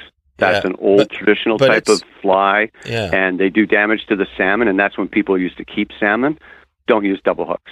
They And- look real pretty, the fly, when they tie them, whether it's a green highlander or an Ally shrimp on a double hook. Don't use them. They they do damage to the. I I, I really saw my salmon. You're allowed to keep uh, a small salmon. It depends upon what you know. Every year they change the licensing on the, the tags and what you can keep. But I really saw my salmon, and and I don't want to harm them, so I always use a single hook. Gotcha. Okay, so so that's good. So That's my personal opinion, and I know there's some people out there that would say no to that, and I like my double hook flies. And yeah. I can't even remember what the regs are in Newfoundland. I know in, in New Brunswick you can use them, you can use them in Quebec, but I, Well, I why don't would you want to? That, that's the question that comes to me. I mean, fishing for steelhead, I know it's a little different species, but I mean, why why would you want to use double hooks? Goes back to what I said. Uh, They, they, that's back in the day when you kept the fish. But I mean, it seems like the well, yeah, I guess you got two hooks. It's gonna, it's gonna, just like a treble hook is gonna better chance of Yep. uh, yeah holding on to the fish. Okay, so it doesn't have anything to do with really the weight of the fly and keeping the fly upright. Well, I think it's yeah, it does probably weigh more. It, it has a bigger silhouette, has a number Yeah. of things that are a benefit, but the detractions are much larger. So again, going back to the day when people kept the fish, it was a great fly, yeah, and it was uh, probably easier to tie the pattern onto. Like I know people that use um, there's a popular fly. It looks like a shrimp. It's called Ally shrimp, invented by a chap in Scotland, and it's really effective in Nova Scotia on the Margaree River. But it a double hook oh, does so much damage. yeah. I've seen them what they've done, So and we and you release the fish, but you you you may have cut its chances of survival by fifty percent. This is good. I'm, I'm glad, uh, you know, because I do have definitely some listeners across, you know, Europe and stuff. So this will be a hopefully a good conversation starter again. I'm sure it's been talked about. Okay, so we got You want something else topical? Can I bring up Oh, something yeah. else topical that Yeah. I let people because I get emails about this. Using gloves. People, uh, this whole thing with the brook trout and the hatchery and and showing the glove mark and you shouldn't use gloves, keep them wet and all that. You're going to do more damage to these Atlantic salmon by not using a glove. This is my personal opinion, but I've also talked to a lot of biologists. Uh, in fact, I just met with one who's doing a whole study on catch and release and has already done a lot of work, and he said the gloves don't hurt um, the fish. And, and what I'm talking about is that these waters are generally very, very cold, and what we're talking about is fungus. Well, fungus Yeah. needs warm water to grow. that's right. And even if you take a little slime off at the tail, the salmon tend to grow it back very quickly, especially in cold water. They don't have the exposure. Wherein, when you don't use that glove and you catch a big fish, you can't get your hand barely around the tail. Yeah, I got a 39 inch fish. This thing was like it's thicker than my forearm Jeez. at the tail. I couldn't get it around. So I needed a glove. I keep it in the water because I don't like lifting them out. Um, but and if you see any photos of me with a fish out of the water, that's years ago. But Yeah. you know, I keep them in the water, lift them up slightly for a photo. But I use a glove just so I can hold it and release it properly, Yeah, and not have it fall in the rocks or damage itself or anything like that. Gotcha. Same as using nets. We use nets. Yeah. Um, for the same reason, just like they do on the West Coast with steelhead. You have the big hoop nets with the good lining and that Yep. so you don't do any uh, Yep. damage to the fish. But anybody who says anything about the gloves, I'm just putting it out there that, uh, yes, if you're fishing in Connecticut on the Farmington River, I would definitely not use a glove. If you're in Labrador and you're fishing for brook trout and the water is cold all season, Yeah. it it is not a factor. And is the It thinking is there not a factor. is the thinking there if you use a glove in the areas some of the, those other areas that it, it, it rips off their scales and then there's more stuff uh, whatever Well, it, yeah, and again, that's that that's based on the glove you're using, right? yeah So if you get the gloves, the black gloves that you know, like Orvis sells and other companies that are are very me- they're like a mesh, like in a in a fishing net. Yeah. They don't do the same damage because there was a time it was very popular to use the Rapala uh, Kevlar gloves, Oh yeah, right. and wow. they, they when a fish struggles, Ooh. they're they're so the Yeah. mesh is so uh, broad, but it's tight. I'm not saying that right, but it did do damage. I've seen it where a lot of scales would be left Mhm. on the on the glove after you let them go, or the atypical white cotton gloves you could buy at the gardening center at the dollar store. I think they do some damage. yeah. The mesh gloves, no, they do far less damage. They'll take a, they'll definitely take slime off. Even when you wet your hands, wet the glove, now you're gonna take a little slime off. But you know something? If you want a picture of a fish, I don't care where it is, you're gonna take some slime off, even if you wet your hand. You're you're deluding yourself if you don't think you do. And if if, if that's gonna bother you that much, then I also believe that uh, I'm probably getting some people who are listening to this upset, but you you've got to make choices when you fly fish. I mean, catch and release is good. You have to accept the fact there's going to be a mortality no matter what you do, barbed, barbless, small hooks, whatever. But you do your best not to hurt the fish if you want to release them. And the glove thing, it really depends upon where you're fishing. If I'm in the Arctic and I'm catching Arctic char, I'm using a glove. I don't want to hurt those fish because they're strong and they're still flopping when I'm holding them and I get that picture or I'm releasing them at the side of the boat. I'm sorry, it just Yep. it really is based upon where you are, what you're doing. I've had people send me emails about northern pike, and we're using a glove, and they don't realize that northern pike are the biggest snot rockets in the world. They've got so much slime on them. They don't. It does not. Yeah. We're doing it because we don't want to hurt the fish. You got a 25 pound northern pike, and it starts flogging. It'll fall in the boat. We're holding them to, Yeah. to preserve them, but That's there's huge. so much slime in those fish it doesn't hurt it. What- So that one video, there's a, a, an example of a video that did, in my p- opinion, did actual damage. It didn't help.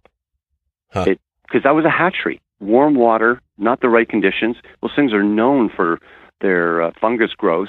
In fact, that's why they're putting stuff in the water all the time. And this is the biologist telling me. But I also think it has its place too. So if you you're fishing in Montana and it's a warm day, and the waters have have really gotten, I mean, because Montana and uh, the American West, just like parts of Canada, thanks to global warming, the water temperatures are going up. Then yeah, you maybe shouldn't keep them in the net, keep them wet, and then release them right from the net. yeah. It's all about where and when. gotcha. What about Sorry, the, uh, that was a rant. I didn't no, mean no. do that, Dave, but That's just I get the emails and the feedback about it. Just I want people to know anytime we're doing shows, we our goal is not to hurt fish at all. Yeah. It's not about the show. It's about doing the right thing because we're trying to set the example. And I know some people out there would disagree with me, but I'm just telling you, I've done a lot of research on this with biologists. In fact, I'm trying to talk one by the name of John Cook, who is doing, who just finished doing a whole study in the Bahamas on bonefish and tarpon and catch and release down there uh, for the Tarpon uh, Bonefish Trust. Mhm. Well, he's now doing. He just finished doing. Uh, also, he just did one on smallmouth bass. I'm trying to get him to come on the show uh, or do a video for uh, our, our our YouTube channel about catch and release Gotcha. and proper techniques. gotcha. Yeah. I think it's a big thing. It's a big factor. And as he says to me, uh, and he, he did a presentation at a local club, he said, you know, there's no set standard that works everywhere. It all depends Huh. where you are, barbless, barb. I mean, there's so many factors involved. that's what I was going to. Yeah, you said Species, time of exactly. year. That was the one question I was going to have, and, and on this show, I, I definitely don't get into con- uh, conservation too much, just because we usually don't have time. But you know, on that barb to barbless, are you using barbed or barbless up there? I use both. Yeah, and when when would you use a a, a barbed, if, if you're up to Newfoundland versus a, a barbless? When I go to the smaller hooks, I tend to use the barb. When I Oh. use the larger hooks, I tend to take the barbs off. Gotcha. Yep, and you, And but that, but just so you know, the same biologist I spoke about, he was telling me, well, you realize when you take the barb off on a larger hook, it has deeper penetration, and your chances of killing that fish are higher. huh? Oh, So so he's saying his chances of killing are higher going barbless.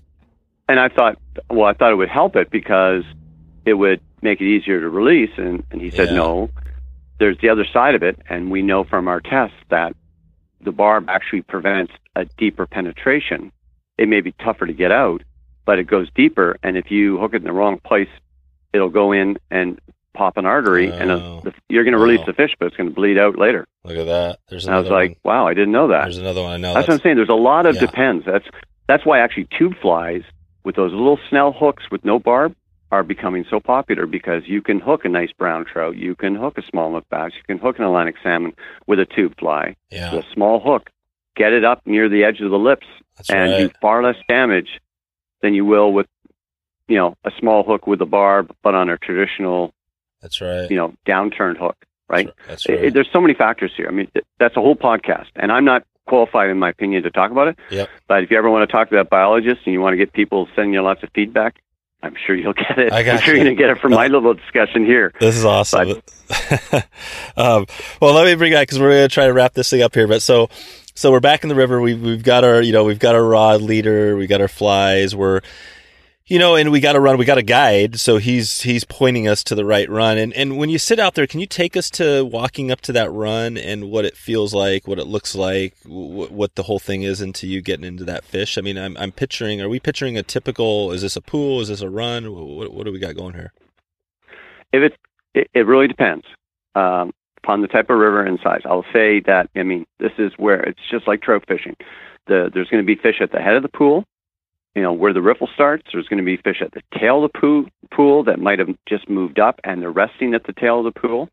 It could be they're down behind some boulders, or they could be in front of the boulders in a hydro cushion because they use that very effectively. I, I just put a video up a few months ago about the hydro cushion showing Atlantic salmon doing that very thing, mm-hmm. sitting in front of a boulder.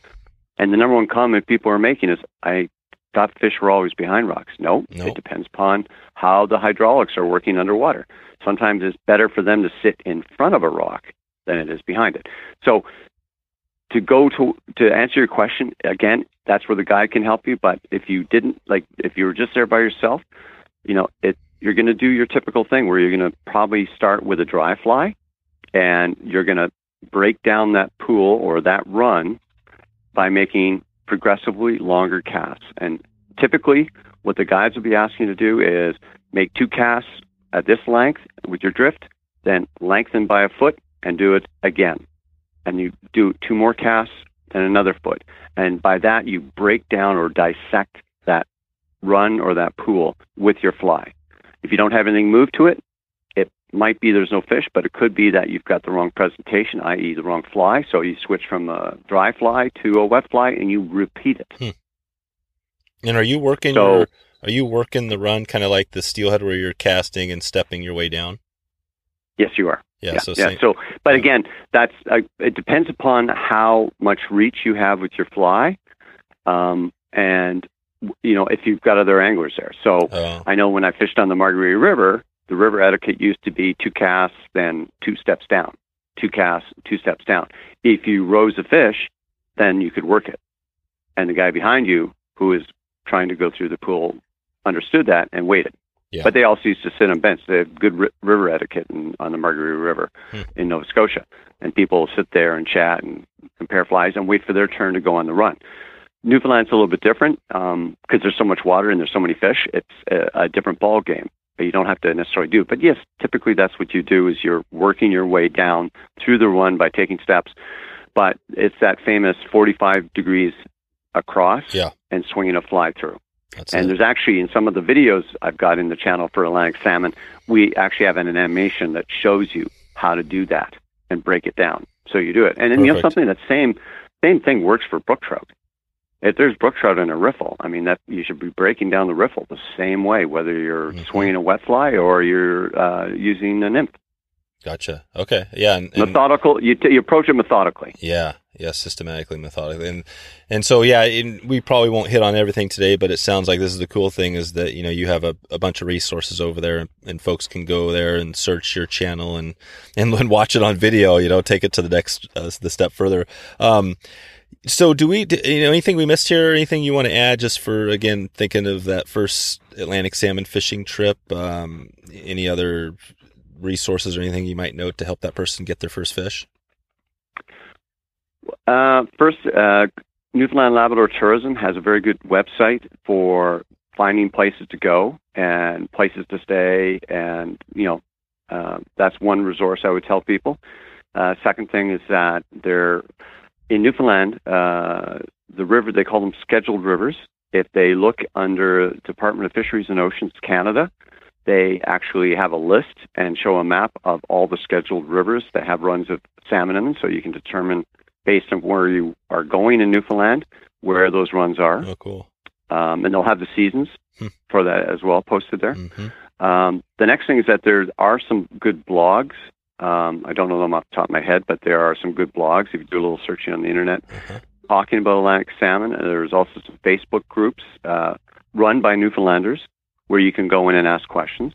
And they are the same people that would probably give you recommendations on good guides in certain areas.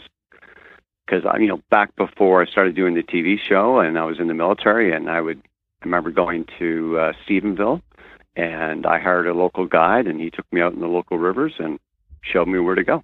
And I Mhm. think we hit three rivers when I was there. Hmm. So that helps a lot. Cool. Cool. Yeah. That's, that's And, and and and if I could say the one thing, anybody who's never tried Atlantic salmon fishing, will you hook a fish, one of those fish, on a seven weight rod or a nine weight rod, whether it's six pounds or it's fifteen, it's like sex for your arm. yeah. That's the best way to put it. Oh, wow. Just, they just jump so much. They're so strong. They they they do catapults through the air. Um, I know some people who have a lot of money that can fish for anything they want, and they go all over the place. But the thing they love the most, like salmon. Yeah. It's it's kind of like their cocaine. I mean, they just they're addicted to it. Sometimes they'll go to the Kola Peninsula for it, which is very expensive and a long way to go, and go through a lot of trouble to get there. But you don't need to do that.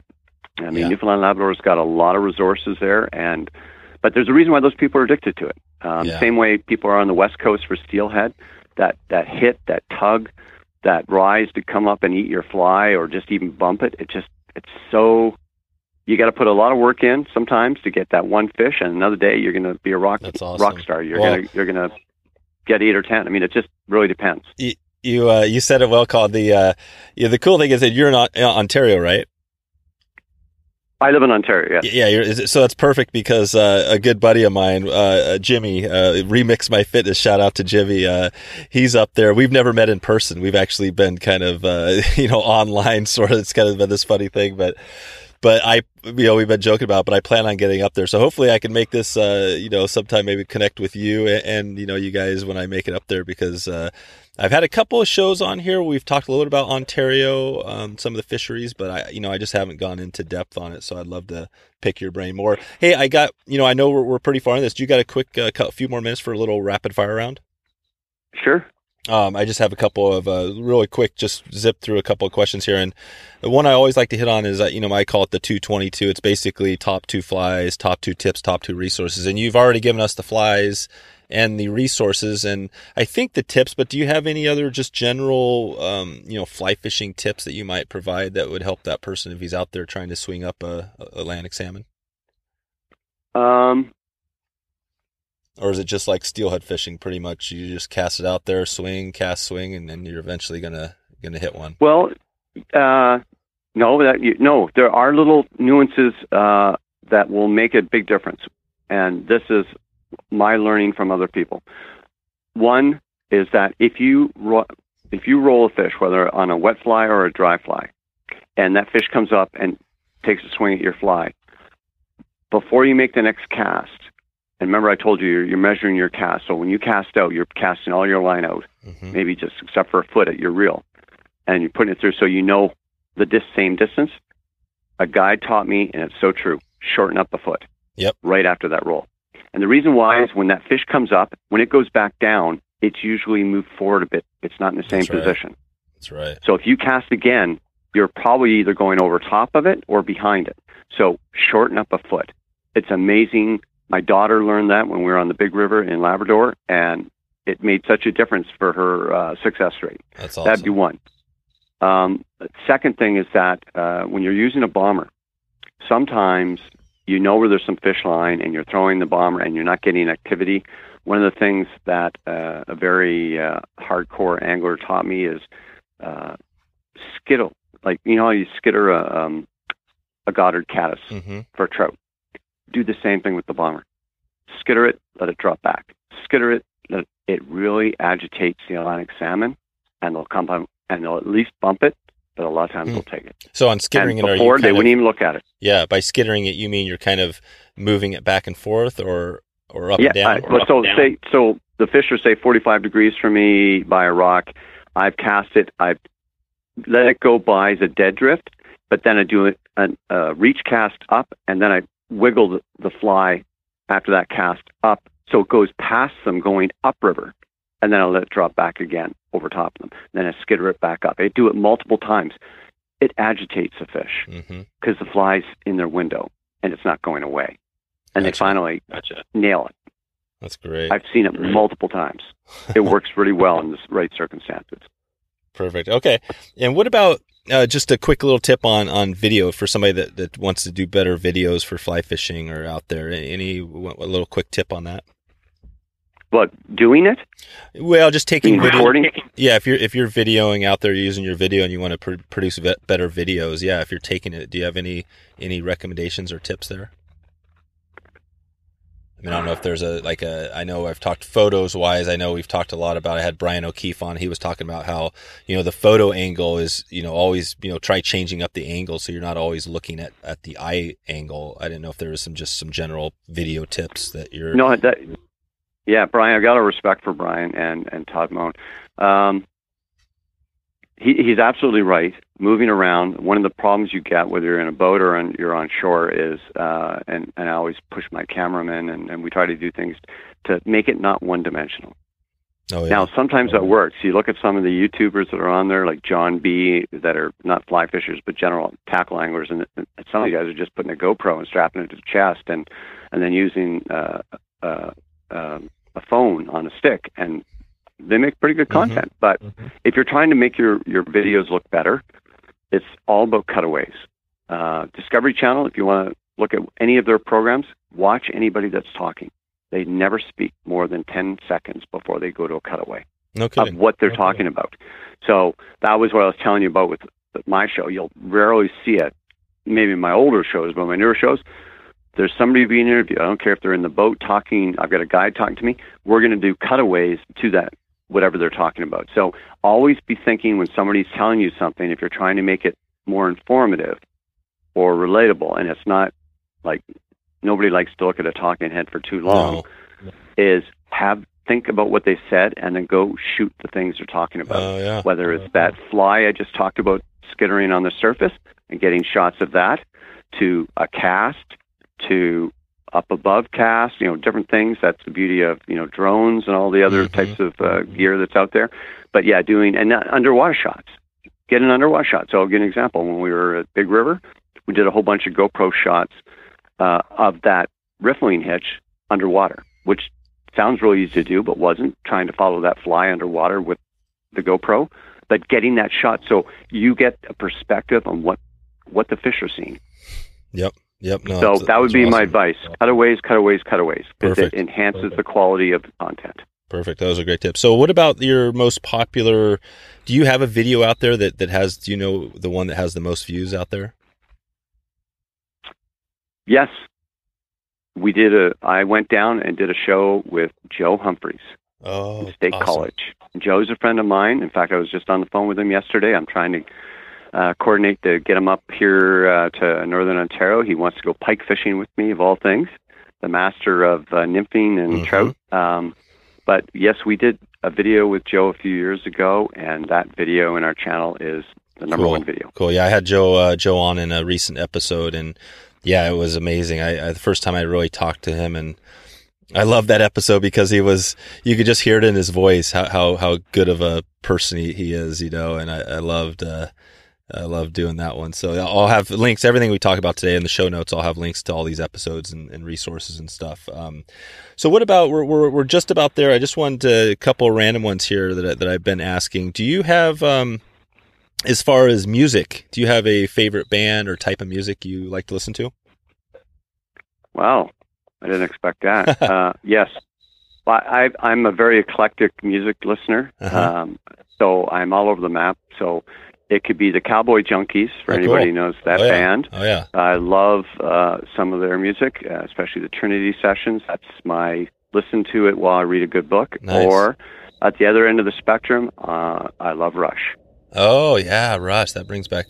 And Yep. you can't beat Led Zeppelin either. There Little you go. dazed and confused. There you go. We're gonna get along well. That's for sure. I uh, no, I, I've been doing the, this music piece because it's it's my one chance in the show notes. I'll throw in a couple of videos, you know. So I'll have uh, I'll have to decide whether I'll put some. Oh, really? Yeah. Well, oh, yeah. Oh, okay. Well, if you want to do it right, then use Sibelius.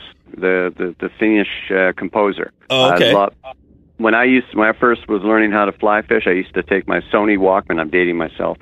Clip Yep, it on yeah. my my waiter inside and put on the headphones and listen to absolutely gorgeous uh, music from Sibelius There you go. Okay. and sit there and swing flies for Atlantic salmon because sometimes you're swinging them up there because there's not a lot of fish in that particular run on the Margaree, but they're big. But and if, there you are, swinging flies, listening to absolutely gorgeous music, and looking at the fall colors.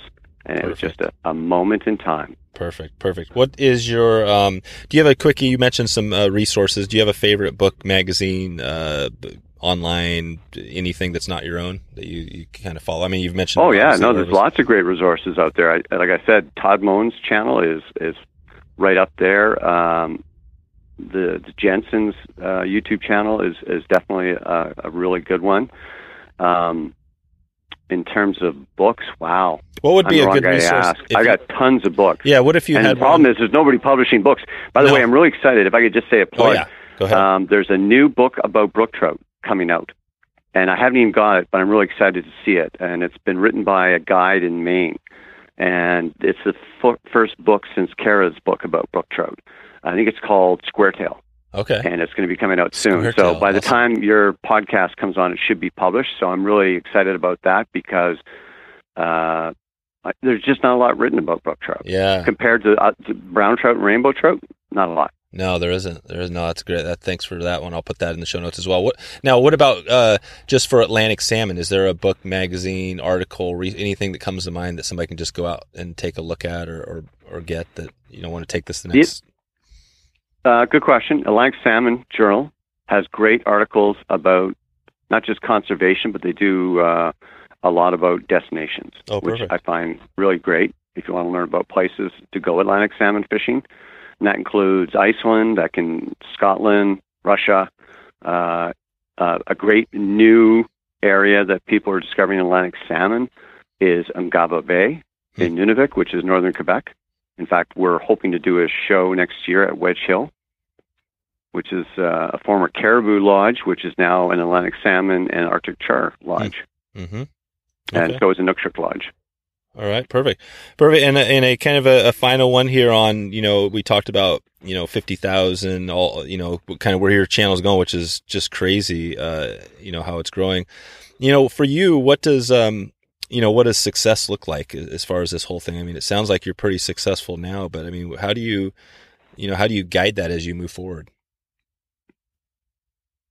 Well, first, let me start by saying anybody thinks that you get into uh, fly fishing, uh, whether doing what I'm doing, writing books, magazines, running a fly shop, you don't do it for money. No. You do it because you have passion. I could have made a lot more money if I had left the military and become a stockbroker. I know I could have. But you do this because you have a passion. So um, that's, I guess the thing is that passion to me is educating people. I love it when somebody comes up to me at a trade show. I'm down at uh, the Edison show or I'm, I'm somewhere and they come up to me and shake my hand and tell me, thanks to you, I'm into fly fishing. I've learned so much. That's cool. Or just getting feedback in our YouTube channel. Tell me, tell us what you like, what you don't like. Send whether it's a private message or you just put it on the put it out there for people to say. Uh, I mean, I'm not talking about the overt criticisms, Right. uh, but I'm talking about uh, tell us what you don't like. Tell Yeah. us what you do like. Who Uh, reads all I- the Who reads all the comments? I do You you read every single one? every day. Wow, that how many? I take- many is I- that? It can depend upon the day. It could be 10 or 15 one day, and it could be a couple hundred one day. Wow. It really depends. It, it, it's funny how it goes because I'll have the same number of viewers in a week, but the number of comments can vary dramatically. It, it really depends upon Oh. the mood. I find that in the winter months of January, February, March, I get more comments than I do in the rest of the year. Do- but I'll, I could actually have more views. Oh, But people were interested in the content, but less interested in making a comment about it. Do you see a lot of? YouTube is kind of known for the trolls. Do you see a lot of trolls out there in, in fly fishing? I, people say there is. Uh, I, I think there's a few, but there's not really that many. Yeah, that, that that's I mean, the fun, that's the haters funny will, thing. Yeah, yeah, haters will hate. I mean, there's always people who are just got nothing good to say, and we get that all. I mean, anybody who works in retail knows that. Uh, Yeah. just there's some people just aren't happy. But that being said, there is genuine criticism, or there's genu- I, I really enjoy when people give us a, hey, could you do something about whitefish? Okay, let's do something about whitefish. So I, I put it on the bucket list of things to try and do. Could you do more about dry fly presentations for Right. species? All right. Now, You know, what what are the things that you would like us to do to help you, but also help others? That's awesome. And and how do you? Because I struggle with that as well. I've got a a, a bucket list or a list. You know, I mean, you're not going to be able to get to it all, right? Or or do you have plans on getting to every single one? We always plan to try and do it all. We never can. No. So how do you Kind of like prioritize? kind of do you like my wife's honey-do list on the weekend. That's right. How do you? So with with that, knowing that, I mean, because I, realize it. If I do a weekly show, uh, you know, if I did one for the rest of my life, I still wouldn't get to all the people I want to interview. So, you know, how do you prioritize your your stuff, or how do you decide what you're going to do your stuff on? Obviously, I've got biases that help influence what I decide, and my partner Mark Melnyk has his. Uh, it's it's striking a balance. Yeah.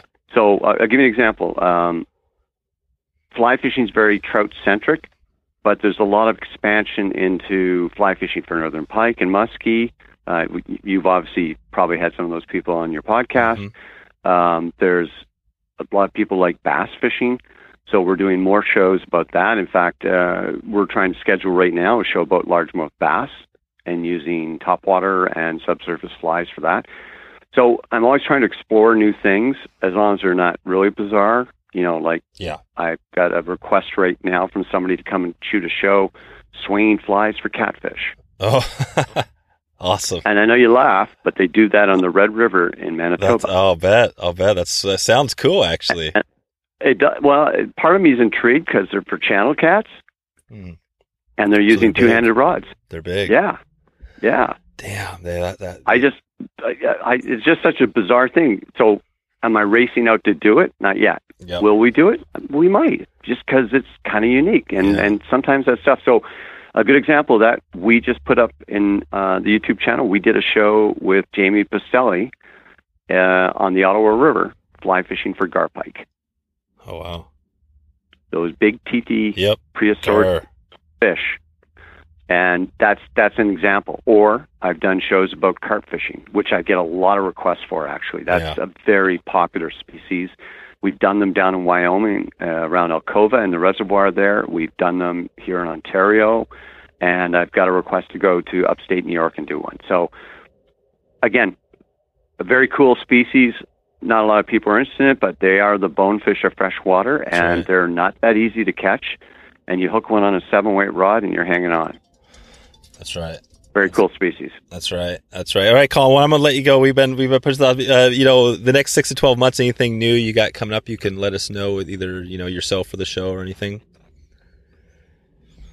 Um, I, I I think the big thing is that we're going to try and move the YouTube channel. Uh, we're doing a lot more. There's going to be a lot more changes to the YouTube channel to accommodate where we're seeing what people want, and we're going to be changing the playlists. We're going to be changing how things are done, all done to make sure that we're addressing everyone's what they want, what they Mhm. want to see. Very much like I told you, we're going to change how the shows are restricted by the 23, 26 minute limit Right. we're going to make we're going to make them on YouTube a whole bunch of different lengths, but we're still going to make content focused ones. So uh, I get a lot of requests about learning more about insects. You know, That's right. learning more about mayflies, learning more Mhm. about how do I determine what insects are on my local river, that type Yep. of thing. And then the one that's, by the way, the most popular that we're getting requests, small stream fishing. Huh. That I didn't realize how huge, and I, I, that's kind of where I got started when I got into fly fishing. But I did not realize how many people absolutely love it, from Yeah. Georgia Yeah. all the way out west and throughout where I live here. I mean, a lot of people, you know, using a two, three weight rod and Yep. going into those little streams and and catching those little crown jewels, whether it's a brook trout or it's a rainbow trout, but catching them and it. I, that, I think one of the allures, first of all, you have to use stealth. You have to think about what you're doing, but it's also your. It's kind of like being a little kid again. and You're exploring that little creek Yeah. and it's it's it's different every time and there's the birds the you know the wildlife's all around you you're kind of you're in nature's garden and it's just I think it's a very spiritual thing for some people. That's why they like small stream fishing. Joe Humphreys loves small stream fishing. That's right. Yeah, uh-huh. Joe. Okay. Okay, cool. Well, good stuff. So if people want to find you, if they have questions, the um, the new flyfisher.com is the best place. Yeah, or just if you go to YouTube, uh, our website has got a lot of the resources, but um, our website is part of it. But I really would tell people go to YouTube. Just put in okay. the new fly fisher in YouTube, and you'll definitely get our videos because they're popping up everywhere. And and then just start exploring our playlists and, and poking around, or just use the search to find what you want to, what type of videos you want to see. Great. All right. And then give us suggestions. I really encourage people, like you say, Dave. Yeah. Anybody out there, tell us what you want. Yeah, and in the comments, just leave a comment. Is that the best play to uh, place to? Yeah. Yeah. Give you feedback. Or message us because we we check our messages every day too. Okay. Good. All right, Colin. Well, uh, that's it. We've definitely pushed this one. I, uh, you know, I knew from the start it was going to be hard to get everything in, and I, I didn't get everything in, but uh, we, we did a good job, and it was a fun conversation. I appreciate you for, uh, you know, the resource you've created. You know, obviously, twenty years or whatever you're going on now is is kind of crazy. It's a lot of time, and and um, I'll, I'll, be I'll be hanging with you and, and watching you. So, I uh, just want to thank you again. Thank you, Dave, and thank you for what you do because, as I said, your resource is just as valuable because you're helping a lot of people keep connected to fly fishing no matter where they are. Yeah, you, you got it. All right, we'll talk to you soon. All right. Take All care, right, Dave. See ya. So there you go. If you want to find all the show notes with all the links we covered, just go to wetflyswing.com slash Colin. That's C-O-L-I-N. Head over to wetflyswing.com slash members to find out how to support local companies, this podcast, and your journey at one convenient location. Thanks again for stopping by to check out the show today. I'm looking forward to catching up with you soon and hope to maybe see you on the river or online. Thanks for listening to the Wet Fly Swing Fly Fishing Show. For notes and links from this episode, visit wetflyswing.com. And if you found this episode helpful, please subscribe and leave a review on iTunes.